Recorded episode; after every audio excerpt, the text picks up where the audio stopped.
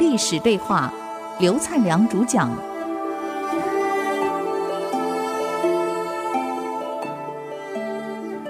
刚刚我们谈到一个领导应该具足的智慧，就懂得知进退。其实呢，我们在任何一个组织里面，组织的制度它是变动的，不是永远不会变的。任何的变动都是变革，任何变革都会有抗拒。我们前两集稍微提了一点，我们这一集呢有系统的再介绍一下，从商鞅的变法，从后面王安石的变法，从清的变法，每一个变革为什么有成有败？那么西方把这个整理得很清楚，在管理里面提到一个变革一定有抗拒，那么抗拒来源主要是由一群人、几群人。第一种呢是经济利益受损害的人。因为你变革，他本来的经济利益他没有了，可能薪水减少了。现在我们国家不是变革吗？好了，薪水少了，特殊费少了，什么少了？很多人不愿意呀，这是经济利益的减少。第二种呢是人事利益啊，我本来跟某些人在一起处的很好的，现在一变革，我被被拆散了，我不太喜欢啊。还有是特权利益，我本来有某些特权的，这一变革现在没了，把它删掉了，那我特权受影响了，我当然不愿意会变革。啊，再是地位利益，我本来某些地位的，现在一变革，这个职位被取消了，我想没这个地位了，就没这个权势了，啊，当然我抗拒。那么另外一些人不是利益被伤害，是一旦变革后，可能我们的行政流程、我们的生产方式、我们处理问题的模式要改变，这一改变呢，原来已经适应的习惯了，这个习惯得改变。我们别忘了，习惯的改变不容易、啊。这个有个大学原来的这个所有一切用公文，以前是公文是用手写的，后来学校规定改成全部用电脑、用网络了。完了，一些年长的行政人员、一些年长的教授受不了，他不会用啊。刚开始很抗拒的，就习惯的改变会对了一些人员带来不方便啊，他不能适应。他必须要练习去学习新的技巧、新的技术、新的技能，还得做自我调试。小孩人家学习他愿意，可成人家学习新东西，有时候他很不愿意的呀，啊，他不方便嘛。等等，这些都会给改革带来不必要的阻碍跟抗拒。那我们怎么处理呢？问题是一个领导人随时都在变革。随时在改变，我们要懂得去处理，因为改变带来了某一些问题。首先，在你宣布改变跟执行中间一定有个空档，因为叫 interval。这个空档间呢，一定要懂得去沟通、去宣传、去教育，同时要训练他们学习新的技巧跟适应新的制度的来临。这个一定要教育他们。其次呢，这个一旦要变革了，新的技术、技能的教育训练一定有计划的教他们，啊，让他们能够适应新的工作方式。其次呢，有些人可能死骨不化，他怎么样也不肯变，那怎么办呢？这公司一定要奖惩制度，实在不行的，我们就让他们退休了。再来，执行过程一定要找到。有能力的人才去推行，这个任何变革不是小简单的事儿了，一定要有能力、有实力、有智慧的人去推行、去执行。最后呢，领导人本身你得带头，不但要带头执行，你还得支持整个变革。领导人不肯支持、不肯变革，这个变革是不会成功的。就好像当年申不害一样。申不害，我们都听过他是法家的。他原来是学黄老、学儒家，后来转入法家，他是综合的。他是郑国的一个小官员，后来以其才华被韩昭侯看中矣了。战国七雄里面的韩昭侯是很厉害的，一看是人才，就把他引到了韩国，任他为宰相，开始为他变法。所以历代积弱不振的王朝。成为强权都是经过变法，有些变革来，不变，你一心旧法是不可能的，会继续弱下去。他变了啊，那么这一变革呢，当然是成功的。其中有一个最重要的，生不害走的是法家路线，反正没有军功、没有功劳、没有贡献的，不能在朝堂为官，一定要罢黜。这惹来好多怨啊！还好昭侯本人坚决支持，而且亲自执行。他执行彻底到什么程度？我们看看，有一次，申不害的堂兄也很想有个谋个官职。那申不害想嘛，我是宰相，我帮国君你变法改革，让国家做的这么好，这么强大，我功劳这么大，那我开个小后门总可以吧？就来跟韩昭侯说了啊，我有个哥哥是不错的，哎，是不是去代王您开个恩，哎，给他一个一官半职当当也行。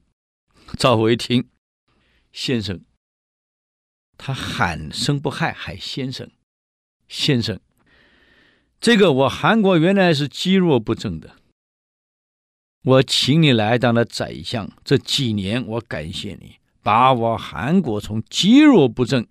因你的变法变革而成为现在的强权，我很感激你，所以我一直遵循你的教诲，在执行我们的一切政策。那么你一直教我，没有功劳的、没有功绩的，不能在朝；而且那些贵族没有功劳、功绩、没有军功的，也不能世袭。这是你教我。而且你还教我一切要依法，不能开后门，不能走后门，啊，不能有裙带关系。可现在先生，你来推荐你的哥哥，要谋个一官半职，啊，我开始矛盾了。先生，你是要我听你从前教我的法治去推行，还是让我听你现在的大家开后门呢？你看看，申不害是他的宰相啊，帮他变法，帮他成功成为强权啊，功劳这么大，现在推荐个哥哥。昭侯是自己亲自执行，连昭侯自己的兄弟们都没有那么好的优惠。你现在推荐你哥哥，我现在告诉你，是你教我的要这么做的呀。现在你叫我走后门，那不是矛盾了吗？啊！申不害听完以后，躲在家里不敢出门。上了一书给赵侯谢罪啊，国君啊，你真是明白人啊！当然，我们按照既定的政策去执行，我不敢再推荐我哥哥了。你想想看，如果赵侯自己不支持，自己不执行啊，还有你推行变法人自己走后门，你想想看，人家怎么服你呢？所以我们当领导了得亲自要去做啊！这昭侯还真是个明君啊！他有一次还有一条裤子，在古代因为工业不发达，裤子你别看用旧了还是值钱啊！所以以前二手货的店恐怕生意很好的啊。这个昭侯就是国君穿过的裤子，但没有补丁，只穿两三次他不穿了，他就吩咐他左右说：“你把我这裤子呢收起来。”这左右一听。这国君你也太吝啬了吧？那你穿旧的裤子你可以送人，为什么不送呢？你猜国君怎么回答？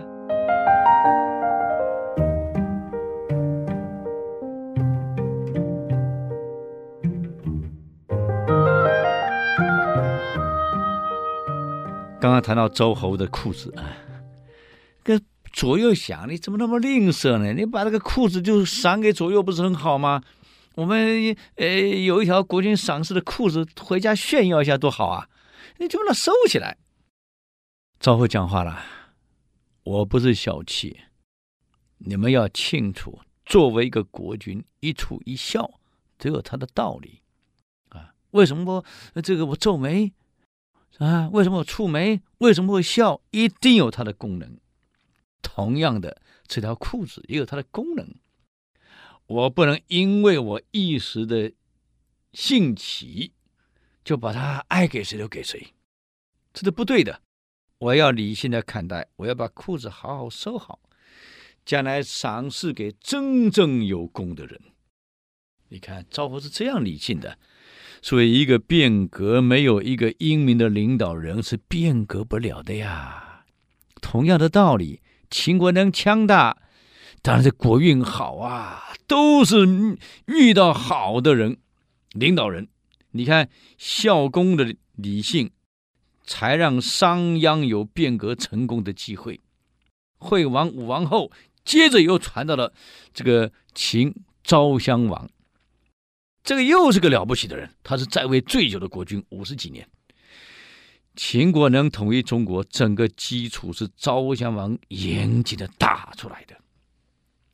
他继位的时候本来是没什么实权，后有太后掌控一切，还有他的舅舅冉侯魏冉控制一切。朝中嘛，还有几个人控制着整个朝廷，根本不甩国君。是他的兄弟啊，一个华阳君，一个晋阳君，一个高陵君，都是他的兄弟，根本不理他啊。他的长辈、叔辈也不理他，那怎么办？但他运气很好，他碰到了范雎。我们要了解啊，你以为范雎随随便便就为你昭襄王卖命啊？当然不是啊。一个领导人求贤得有恭敬的态度啊，所以。自古以来，叔叔才讲了这么一段话，没有包容力、不肯礼贤下士的人，他得不到真正他要的人才，就算得到了，人家也不会为你拼了命去干活。啊，范雎原来也是魏国，呃，奇怪了，怎么都是晋国一代的人跑去帮秦国干活呢？我想的也真奇怪，所以只能说魏国自己没福气。魏王自己昏庸，这么好的人才你一个都不用。范雎从小苦读，哎，这个学问非常好，而且对国际形势了如指掌。那么一个平民嘛，总想翻身，他也去投靠了贵族，投靠了这个魏国一个贵族叫虚假，当他的门下。这一天，魏国的宰相叫魏齐，让虚假呢。出使齐国，那么齐国是齐襄王。我们前个月讲到了，田单复国以后，就是齐襄王接了国君的位置。那齐襄王也是一代明君。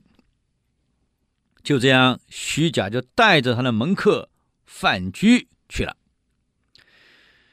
到了这个朝堂的时候，齐襄王故意。哎呀，个武士坐殿堂，两个刀相交，这个刀跟刀架在一起，让虚假呢带着群众，他的人员从这个刀剑下这样走过去。虚假是全身发抖啊，在古代杀来使太容易了嘛？为什么呢？因为燕国不是联合了其他五国打伐了齐国吗？所以燕国在领导下。魏国跟齐国也交了战，等于是魏国也打了齐国，所以齐襄王就故意侮辱你一下。我们既然联合了，你还打我，太过分了。结果整个呢，由范雎出来解围。啊，范雎只是随从哎，随着大使虚假出来，居然这样的危机尴尬场面是。范雎出来解围，他反斥的襄王，是吗？啊，是你们闵王先伐的，还是我们先？堵得这个襄王答不出来。啊，襄王很喜欢人才呀，这虚假带了这么一团，敢顶我的，啊，而且顶的时候，你要晓得范雎连跪都不跪。这襄王从朝堂的台阶上走下来。在范雎的周围绕了一圈，看看范雎，嗯，一副很凶的样子。这个虚假还跪在那里，哎呀，他是我的门客呀，哎呀，他是我的门人，得罪大王了，对不起啊，请你饶了他。襄王没讲话。嗯，当天晚上，襄王敬重范雎，故意送了钱来给他。金银财宝送来，送来美食，送来酒，希望范雎能够留在齐国。那范雎呢？这个人太老实了，居然把送来的东西呢，很老实的交给了虚假。这虚假一看，这个朝堂上你表演的好啊，我表演的差，已经让我丢脸了。现在礼又送到你那儿，没送我，哼，心里当然嫉妒嘛。一回国以后，就报告宰相魏齐。齐国的国君送了金银财宝、钱财给范雎，又送了美酒美食给范雎，唯送他一个人。我看他一定偷偷的把我们国家机密泄给了齐国，才有这样的好处。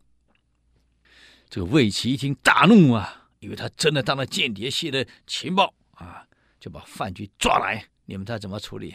打呀！活活给我打死，往死里打，把范雎牙也打掉了，肋骨打断了。范雎只好装死，呃，因为在宴会中打的嘛。虚假魏齐他们都喝了酒，有点醉了，就把他扔到粪坑里去。大家小便就往他身上尿，以为他死掉了。等到人走光了。范居才在粪坑里面用手这样招招招，我那个卫士吓一跳，也是鬼呀！哦不，我还活的，我还活的。他们为什么打我？你知道吗？因为我家里有珠宝，我家有宝物，我不给他们打我。只要你把我救出去，我把我家珠宝通通给你。哎，那卫兵一听也不错呀，哈，有珠宝就进来了。报告相国，那个人死了，在厕所会发臭、会发烂的，师傅刚才把扔到野外去喂野狗算了。啊，那也好，拉走啊，免得脏污了我的粪坑。就这样，卫兵就把他捞起来，把他送走了。这个范雎到了家以后，洗完澡弄完后，跟他太太交代：“你们赶快把我设灵堂，啊，好好哭，要不然魏齐会以为我没死，一定会收我。”他跑到他朋友家里去，叫郑安平家里去躲，啊，改名叫张禄。